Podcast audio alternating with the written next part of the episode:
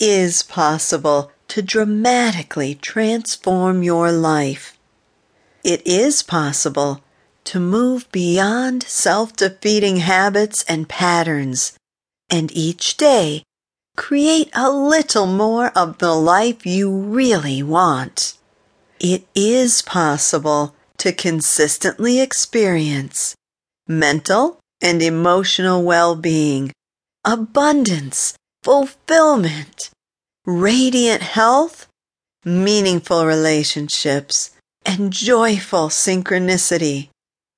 It is possible by living happily and peacefully to contribute happiness and peace to the planet.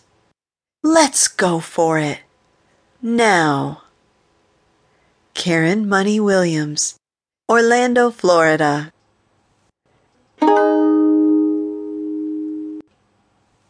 Soulsong number 251 Taking a Breather. Sometimes it may seem difficult to choose thoughts other than those that naturally pop into my cranium. Maybe I've been trying intensely to think more about what I want and less about what I don't want. But all I'm getting is tired. Some days it may seem nearly impossible to shift my mental focus as old habits of thought defy me to evict them from my noggin. In addition, now that I know how my overall thought patterns magnetize my daily experience, my thoughts can actually begin to scare me. At times like this, I draw back from the whole process for a while, aware that my general intention to choose better feeling thoughts and thus a happier life is simply enough right now. I shrug it off, knowing that loving, benevolent forces are carrying me along. I'm indisputably on the right path with my Change Your Thoughts, Change Your Life program. But sometimes it's okay to just kick back by the side of the road and chew on a weed.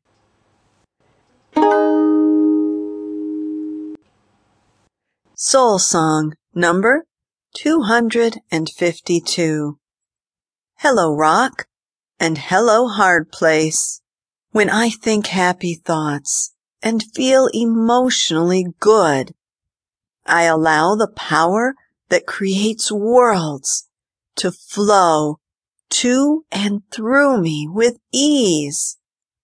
The most fabulous thing I can do for myself is nudge myself in the direction of feeling good.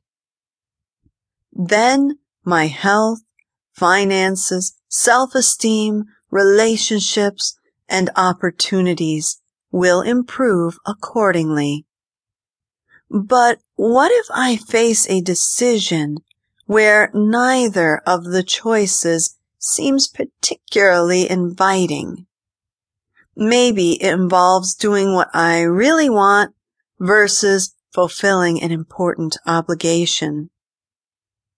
Maybe it involves hiring one person over another good candidate or sharing a piece of shocking information versus withholding it. When I encounter a tough call situation, the most important factor is actually not my decision, but how I feel about my decision once it's made. I use my best judgment, and after I decide, I refuse to second guess myself or agonize over the alternatives. I go forward with confidence, knowing that the decision to feel emotionally good about a decision is the most important one of all.